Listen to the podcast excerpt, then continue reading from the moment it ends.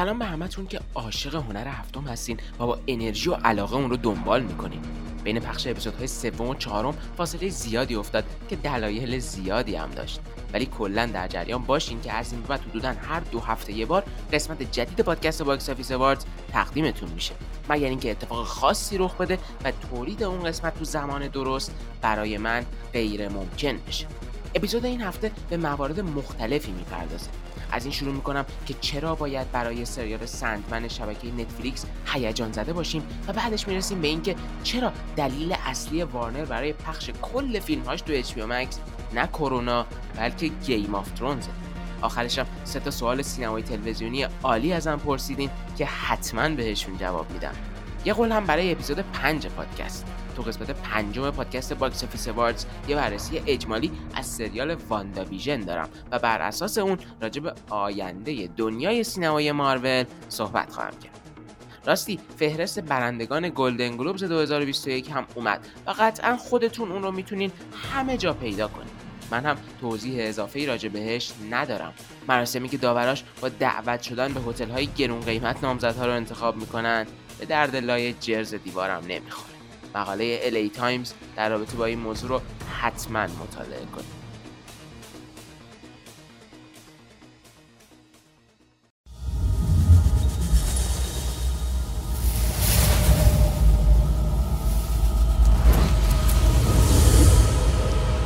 I am a passenger.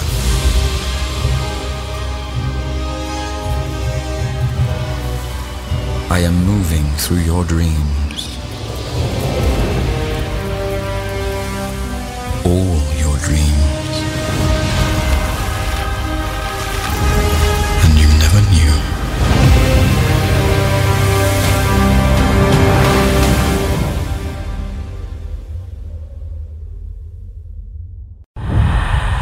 I summon with poison and summon with pain. From the dark they call you, into the dark they call you. Here in darkness we summon you together. I am dream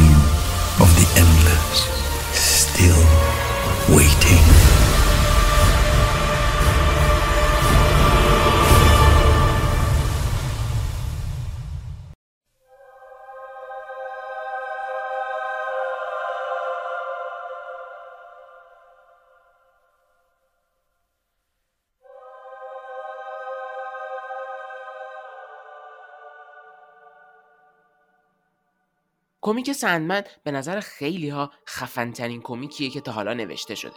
من هم با اینکه همه کمیک های دنیا رو نخوندم که بخوام راجع به این نظر بدم می‌دونم سندمن بهترین و عمیقترین کمیکیه که شخصا تا حالا مطالعه کردم.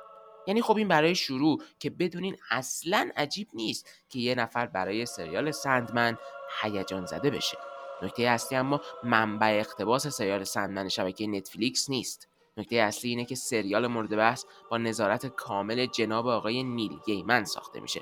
خالق شاهکارهایی همچون Sandman که البته Sandman تنها اثر خفنش نیست.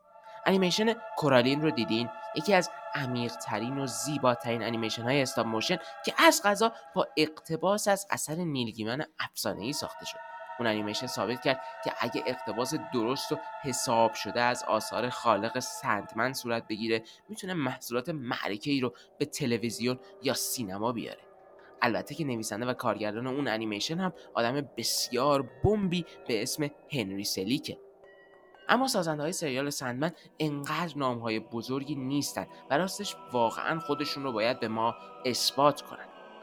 حالا داستان سندمن چیه؟ سندمن راجب لورد مورفیوسه ارباب رویاها یکی از موجودیت های قدرتمندی که به نوعی جهان رو کنترل می‌کنن. مثلا خواهر سندمن دس یا همون مرگ و آدمها رو موقع ترک جهان همراهی می‌کنه. ارباب رویاها هم باعث خواب دیدن آدمها میشه. داستان هم به اشکال مختلف به زیاده طلبی بی پایان انسانهای سودجو می‌پردازه. دلم نمی‌خواد قصه رو براتون اسپویل کنم. مخصوصا حالا که ترجمه فارسی چند قسمت اول سندمن با کار گرافیکی بسیار خوب تو ایران هم پیدا میشه و قابل دانلوده. اگر حتی دلتون نمی‌خواد که سریال رو برای خودتون اسپویل کنین صرفا بشینین چند شماره اول سندمن رو بخونین تا عاشق این جهان فانتزی تاریک و دیوونوار بشی من ترجمه فارسی و کار گرافیکی کمیک اسکواد رو دوست داشتم و به نظرم اگه از اونجا دانلود کنین واقعا لذت می‌برین. اسپانسرینگ و چیزی هم در کار نیست. این پادکست تا حالا یک اسپانسر هم نداشته. صرفا خودم می‌خواستم ترجمه های فارسی چنین کمیکی رو ببینم و نسخه کمیک اسکواد توجه هم رو به خودش جلب کرد. یه مدل تجربه کمیک سندمن هم که خیلی حال میده اینه که نسخه داستان صوتی اختصاصی آدیبل رو دانلود کنین و لذت ببرید اون نسخه هم فعلا فقط چند شماره اول کمیک رو تو چند ساعت داستان صوتی با موسیقی های اختصاصی و عالی پوشش داده. پس اگه داستان صوتی انگلیسی دوست دارین اون رو از دست ندید سندمن همه چیز داره. از محیط ها و تصویرسازی هایی که فقط نگاه به اونها مات و محبوطتون می‌کنه تا دیالوگ هایی که از یاد نمیرن. مثل وقتی که لورد مورفیوس به لوسیفر میگه جهنم چه قدرتی داره؟ اگه کسایی که دارن توش عذاب می‌کشن همیشه رویای بهشت رو نبینن. از غذا سندمن کمیکیه که واقعا ساخت اقتباس تلویزیونی درست از اون نیاز به بودجه بسیار زیادی داره و تمام اخبار هم نشون میدن که بودجه سریال سندمن دیوونواره انقدر که حتی شبکه ثروتمند HBO هم باور داشت که انقدر خرج کردن روی یه سریال بیمعنیه و فقط نتفلیکس حاضر شد سندمن رو بسازه. خود نیل گیمن هم که اونجاست تا دست از پا خطا نکنن و یه اثر معرکه رو تحویلمون بدن. پس بیاین صبر کنیم. بیاین امیدوار باشیم. بیاین ببینیم اون محصول بزرگ سالانه چندین و چند ماه دیگه چطور کل دنیا رو عاشق خودش می‌کنه و باعث میشه همه بفهمن که نیلگیمن تو ثانیه به ثانیه قصه گویش چقدر ارجاعات عمیق و ایسترک های لایق موشکافی گذاشته.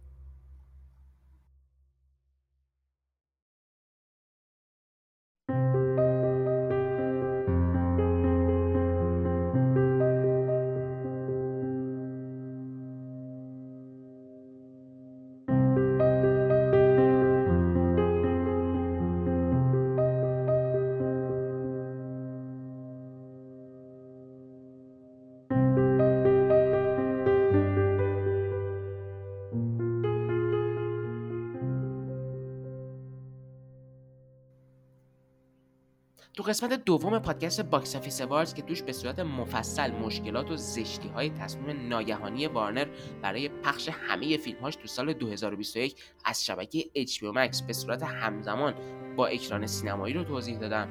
گفته بودم تو اپیزود 4 دلیل اصلی وارنر برای انجام این کار رو بهتون میگم. حالا اون زمان رسید.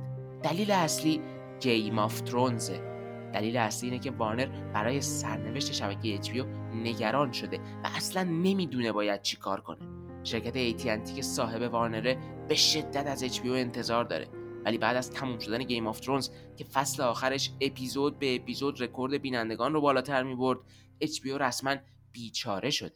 حدودا چهل درصد کسایی که برای این شبکه گرون قیمت پول می‌دادن چند ماه بعد از تموم شدن Game of Thrones برای همیشه اشتراکشون رو کنسل کردن. از اون بدتر هم اینه که بین مخاطبان بزرگسال و اصلی HBO نصف بینندگان فقط Game of Thrones رو می‌دیدن و حالا رفتن. برای همینه که می‌بینین HBO داره چندین و چند spin-off از Game of Thrones رو با نهایت سرعت ممکن می‌سازه. اونها ترسیدن. خیلی هم ترسیدن. چون به محض اینکه شرکت AT&T به صورت جدی احساس کنه که HBO دیگه اونقدر به درد نمی‌خوره اوضاع برای وارنر خطرناک میشه. AT&T به قدری سختگیره که وقتی عملکرد مالی استودیوهای بازیسازی وارنر تنها برای چند ماه اونقدر خوب نبود تصمیم داشت جدی جدی کلشون رو بفروشه تا اینکه به زور اعضای استودیوهای بازیسازی وارنر تونستن ثابت کنن که نه به زودی به سوداوری خوبی می‌رسن. از دل ترس وارنر برای HBO HBO Max متولد شد که خود اسم گذاریش یکی از بدترین تاثیرات رو روی تعداد بینندگانش گذاشته. اشتراک HBO Max خیلی گرونه. 15 دلار به صورت ماهانه. تقریبا دو برابر هزینه اشتراک دیزنی پلاس. تو دنیای شبکه های کابلی آمریکا HBO سالها گرونترین و مهمترین و پرخرجترین بود. حالا دوران شبکه های کابلی داره به خاطر شبکه های آنلاین به پایان می‌رسه. وارنر هم فکر کرد که اسم HBO Max باعث میشه که مردم هیچ مشکلی با پرداخت هزینه اشتراک زیاد این شبکه آنلاین نداشته باشند ولی نداشتن آثار اختصاصی واقعا پر مخاطب تبلیغ ضعیف سریال های خوبی که شبکه داره و اسمگذاری احمقانه ضرر زیادی به اچ مکس زدن. اکثر مردم آمریکا نمی‌دونن که HBO Max چه فرقی با سرویس های قبلی HBO مثل HBO Go یا HBO Now داره. نمی‌دونن اگه شبکه کابلی HBO رو دارن چرا باید به خودشون زحمت بدن و سراغ HBO Max هم برن. سرویس های HBO Now و HBO Go در سالهای گذشته تو آمریکا فعال بودن و هنوز هم تو خیلی از کشورها فعال هستن. چرا؟ چون HBO Max با سرعت بسیار پایین و مشکلات فراوون داره وارد کشورهای دیگه میشه و فعلا هنوز فقط تو USA مونده. مثلا معلوم نیست چه زمانی این شبکه بتونه تو بریتانیا عرضه بشه. به این دلیل که حق پخش آثار HBO تو بریتانیا دست شبکه اسکای و اسکای هیچ علاقه ای نداره که حالا بیاد این license رو دو دستی تقدیم HBO Max کنه. تعداد مشترکین HBO و HBO Max نه تنها به مراتب پایین تر از انتظارات AT&T بلکه اکثر مشترکین اصلا فعال نیستن. یعنی خیلی هاشون افرادی هستن که صرفا به خاطر سیم کارت و نمی‌دونم سرویس اینترنت و اینجور چیزای AT&T یه اشتراک مفت HBO Max گرفتن. ولی حتی انقدر اهمیت ندادن که برن یه بار نرم افزارش رو نصب کنن وارد اکانتشون بشن و واقعا یه فیلم یا سریال رو تو این شبکه آنلاین ببینن. این وسط بلاهایی که سر شبکه های CBS All و اون شبکه مسخره مخصوص موبایل که حتی اسمش رو یادم نمیاد اومدن باعث میشه که وارنر یه حقیقت رو بفهمه. وارنر اگه خیلی زود آمار بینندگان واقعی HBO Max رو افزایش نده کار این شبکه تمومه. مخصوصا به این خاطر که با توجه به بزرگی استودیوهای فیلمسازی وارنر و ثروت AT&T همه انتظار داشتن که HBO Max به سرعت به دیزنی پلاس، نتفلیکس و آمازون پرایم نزدیک بشه. ولی حالا با سایه اونها هم کیلومترها فاصله داره. در نتیجه کرونا شد بهونه برای اینکه هر چی دارن رو ندارن رو به هر قیمتی و با هر ضرر فعلی دیوانواری بریزن تو HBO Max به این امید که به سرعت بتونن یه مقدار تعداد بینندگانش رو افزایش بدن. تلخی ماجرا برای وارنر همینه که تا اینجای سال غیر از یه فیلم کم مخاطب همه ی فیلم هایی که تو سال 2021 همزمان تو HBO Max و سینماها پخش کردن به نظر اکثر بینندگان و منتقدان افتضاح مطلق از آب در اومدن. به عقیده تحلیلگرهای معتبر وارنر خیلی خیلی تحت فشاره. خیلی بیشتر از چیزی که تو بیانیه های رسمی تبلیغاتی و شعاری HBO Max به نظر می‌رسه. سریال Game of Thrones حتی تو سال 2020 میلادی که کلا دیگه پخش نمی‌شد رکورد بیشترین خرید دیجیتالی و فیزیکی خانگی رو داشت. HBO نزدیک به 11 سال با Game of Thrones پادشاهی کرد و باور کرد که همیشه پادشاهه. ولی حالا دیگه Game of Thrones ی نیست که یک تنه HBO رو تبدیل به مهمترین و پرسودترین شبکه کنه.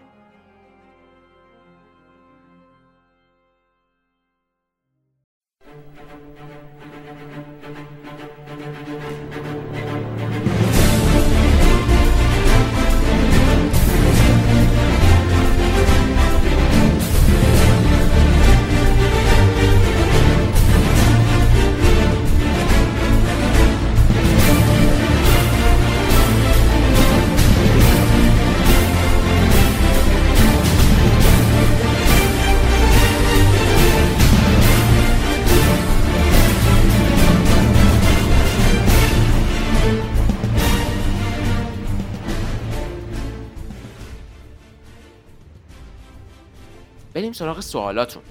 اولین پرسش از مهران قبادی با آیدی مهران n n n 1 تو توییتر پرسیده یه سوال داشتم. ممنون میشم که در اپیزود بعد بهش جواب بدیم.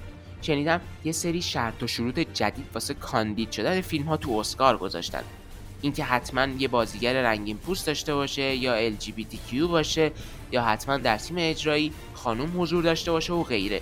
می‌تونی یه توضیح بدی که این قضیه چقدر جدیه و کلا مکانیسمش چطوریه؟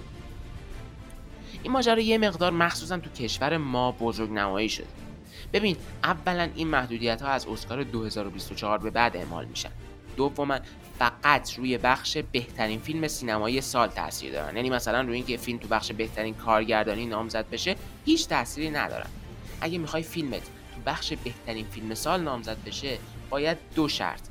از چهار شرط جدید مشخص شده توسط آکادمی رو تیک بزنی ولی این قوانین اونقدر هم که به نظر میان سخت نیستن. مثلا آیریشمن به نظر خیلیا یه فیلمه که کلا مردای سفید پوست تشکیلش میدن. حتی برای اون فیلم هم با این قوانین هیچ مشکلی به وجود نمیاد. چون کلی از این شرایط رو می‌تونی تو پشت صحنه و بین عوامل ساخت رعایت کنی. یعنی از غذا افرادی که واقعا به حقوق بانوان اقلیت ها و اشخاص دیگه تو سینما اهمیت میدن از همون اول که این قوانین جدید اعلام شدن با آکادمی گفتن بابا خودتو مسخره کن. مگه این قوانین چقدر تغییر تو اوضاع فعلی به وجود میارن؟ ببین ماجرا یه جوریه. درازش اگه خودت سعی نکنی که آمدانه هیچ کدوم از شروط مطرح شده توسط آکادمی رو تیک نزنی هیچ مشکلی به وجود نمیاد. چون خود به خود استودیوها هم حواسشون هست و بین فیلمبردارها، نورپردازها، تدوینگرها و غیره در اکثر مواقع خود به خود تک تک آدمها که یه سری مرد سفیدپوست اروپایی آمریکایی نیستن. در نتیجه خیلی بزرگ نمایی شده. و راستش اصلا بعید می‌دونم که فیلمی تو ده سال اخیر وجود داشته باشه که شما دوست داشته باشی تو بخش بهترین فیلم سال اسکار نامزد بشه و مثلا به خاطر این قوانین جدید نتونه نامزدی رو به دست بیاره.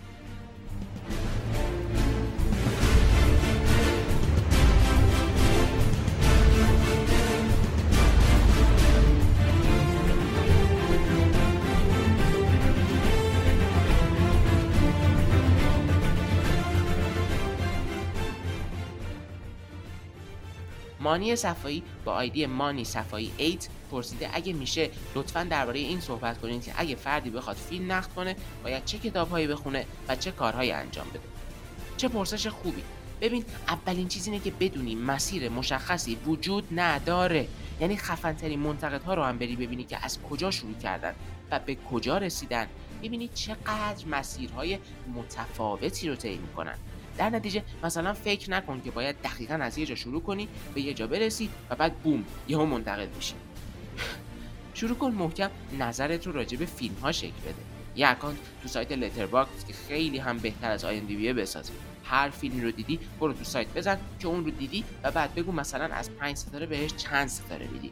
این وسط. مدام سعی کن که بین نظر حرفه‌ای و اون احساس شخصی درونیت تفاوت محسوستری به وجود بیاد. مثلا الان اگه از من بپرسی احساست راجع به فیلم جدید تاموجری چیه؟ بهت میگم کول بود باحال بود. من تاموجری رو از بچگی دوست داشتم و کلوی گریس مورتز رو هم دوست دارم. با اینم یه جایی واقعا خوب خندیدم. ولی تو نقد به این فیلم دو ستاره از پنج ستاره میدم. چون کلی شعار در نیومده لحظات کلیشه و خسته کننده و ایرادهای دیگه داره که می‌تونم با دلیل توضیحشون بدم. پس از یه جایی به بعد دیگه فقط به فیلم ها ستاره نده بلکه بنویس چرا داری بهشون اون نمره رو میدی چیشون خوبه و چیشون بده. مثلا بازیگری بد نویسندگی خوب. مرحله بعدی اینه که بگی چرا خوبن یا چرا بدن. چی شده که کارگردانی بده؟ چی شده که شخصیت پردازی جواب نداده؟ البته که خوندن کتاب های خوب هم می‌تونه به این پروسه کمک کنه. ولی شروعش از خودته. شروعش ربطی به اینکه چقدر خوب و خفن مقاله می نویسی نداره. شروعش از اینه که راجع به آثار مختلف نظر داشته باشی و برای نظر دلیل بیاری. حالا هرچی اطلاعات سینمایی رو افزایش بدی و نویسندگیت بهتر بشه می‌تونی اون نظر رو بهتر و کاملتر و خوشگلتر ارائه بدی. آخرش هم میگم بازم قبل اینکه سراغ کتاب بری فیلم بیشتر ببین. تارنتینو یه جمله خیلی خوب داره که نقل به مضمونش میشه این که من به مدرسه فیلمسازی نرفتم به سینما رفتم. یعنی چی؟ یعنی بشین فیلم ببین. هیچ چیزی بیشتر از دیدن خفنترین و بدترین و مهمترین فیلم های کمدی تو رو برای نقد یه فیلم کمدی جدید آماده نمی‌کنه. تو می‌تونی کلیشه ها نقاط قوت نقاط ضعف و کل عناصر معمول فیلم های کمدی رو با دیدن فیلم های کمدی بیشتر بشناسی و هرچی شناختت کامل تر بشه نظرات ارزشمندتری هم راجع به فیلم های کمدی جدید میدی راستی خودت رو به چالش بکش. مثلا وقتی فیلم الف رو دیدی و نظرت رو راجع به اون شکل دادی برو نقد پیتر برادشا تو گاردین نقد رابی کالین تو تلگراف فیلم و نقد مجله Total Film تو سایت GamesRadar رو بخون. ببین اگه نظرشون راجع به فیلم تو منفی تره چرا منفی تره اگه مثبت تره چرا مثبت تره از چه زاویه ای فیلم رو دیدن؟ دقت کن. که تو قرار نیست نظرت رو به خاطرشون تغییر بدی. صرفا قراره ببینی که چقدر میشه یک اثر ثابت رو از زوایای متفاوتی دید.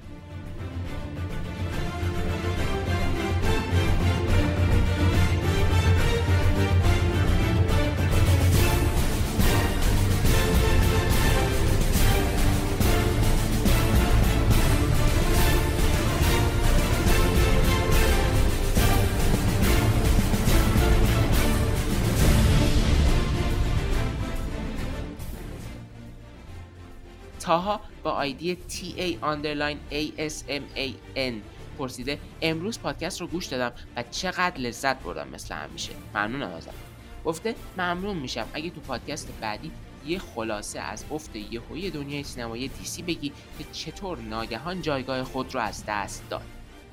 جوابش میشه بی برنامگی. توهین به شعور فیلمسازهایی که باهاشون کار می‌کردن تهیه کنندگان پرقدرتی که هیچ فهم سینمایی درستی ندارن و استودیویی که فکر می‌کرد خود به خود قرار فیلمهاش مثل فیلمهای مارول همیشه بالای یک میلیارد دلار فروش سینمایی داشته باشن. وقتی راجع به دنیای سینمایی دیسی یا همون DCEU حرف می‌زنیم در حقیقت داریم راجع به برادران وارنر حرف می‌زنیم که تو سالهای اخیر افتضاح های متعددی به پا کرد وارنر به هیچ کس اعتماد نداشت و اصلا معلوم نیست که DCEU رو به کی سپرد. خودشون زکی سایدر رو استخدام کردن بعد خودشون هر روز تو کارش دست میبردن تا نتونه فیلمی که می‌خواد رو بسازه. خودشون دیوید آیر رو استخدام می‌کردن که فیلم جوخه انتحار رو بسازه. بعد می‌رفتن آخر کار یهو یه شرکت ساخت تبلیغ تلویزیونی رو می آوردن که فیلم رو از آیر بگیره و به شکل بامزه دقت کنین. گفته بودن تدوین فان. به شکل بامزه تدوین و فیلم برداری مجدد کنین یک بی برنامگی و بی اعتمادی عجیب بین همه وجود داشت و وجود داره و همین حالا معلوم نیست که این دنیای سینمایی دقیقا دست کیه. در نتیجه اگه از من می‌پرسی DCU حالا حالاها درست نمیشه خوب نمیشه. صرفا امید به فیلم های تکیه که از بقیه جدا به نظر می‌رسن و می‌خوان کار خودشون رو بکنن. یعنی تک فیلم ها ممکنه خوب بشن.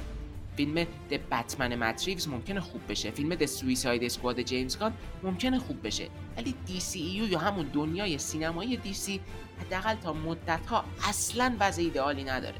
چون وارنر باید کلا روی کردش رو عوض کنه و بعید می‌دونم قصد انجام چنین کاری رو داشته باشه.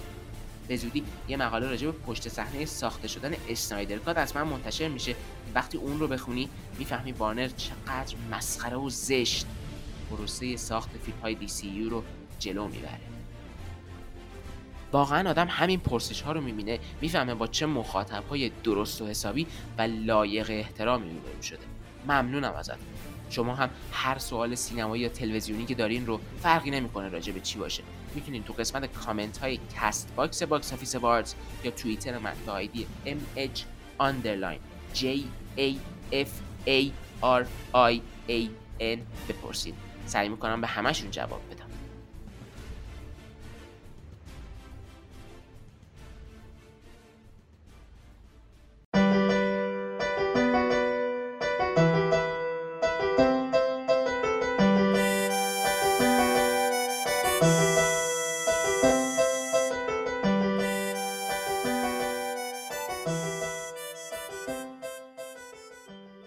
هر پلتفرمی که پادکست گوش میدین اگه می‌تونین like و subscribe کنین یا اگه تو Apple Podcast هستین به پادکست Box Office Awards 5 ستاره از 5 ستاره بدین.